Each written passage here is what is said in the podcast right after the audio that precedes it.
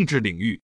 习近平在中共中央政治局第十一次集体学习时强调，加快发展新质生产力，扎实推进高质量发展。经济领域，财政部消息，二零二三年全国一般公共预算收入突破二十一万亿元，同比增长百分之六点四，财政收入保持恢复性增长态势。商务部消息，二零二三年。我国服务进出口总额六万五千七百五十四点三亿元，同比增长百分之十，服务贸易规模创历史新高。文化领域，第三批中华老字号三百八十二个品牌正式认定公布。法治领域，最高人民法院关于审理涉彩礼纠纷案件适用法律若干问题的规定于二月一日正式施行。民生领域，近日。中共中央办公厅、国务院办公厅印发了关于做好春节前后低温雨雪冰冻灾害防范应对工作的通知。司法部日前发出通知，要求全国法律援助机构为农民工提供一次办好法律援助服务。人力资源、社会保障部等三部门近日下发通知，部署开展工伤保险跨省异地就医直接结算试点工作。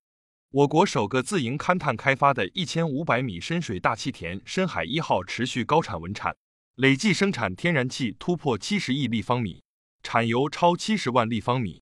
公安机关找回四名王浩文系列拐卖案被拐儿童。河南启动低温雨雪冰冻灾害四级应急响应。二月一日，世界最大跨度进行骨架混凝土拱桥南丹至天鹅下老高速公路天鹅龙滩特大桥建成通车。这是世界首座跨境超六百米的拱桥。国际方面，俄罗斯总统普京一月三十一日表示，俄方确认此前载有被俘乌克兰军事人员的俄伊尔七十六军用运输机是被爱国者导弹系统击落的。欧盟达成协议，向乌克兰提供五百亿欧元援助。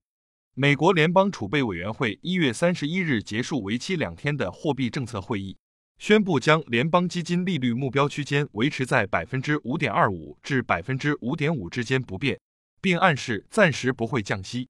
日本全日空公司两架客机二月一日上午在大阪伊丹机场发生剐蹭事故。英国《每日电讯报》报道，英国首都伦敦南部克拉法姆区一月三十一日晚发生一起泼洒酸性液体袭人事件，包括儿童和警察在内，九人受伤。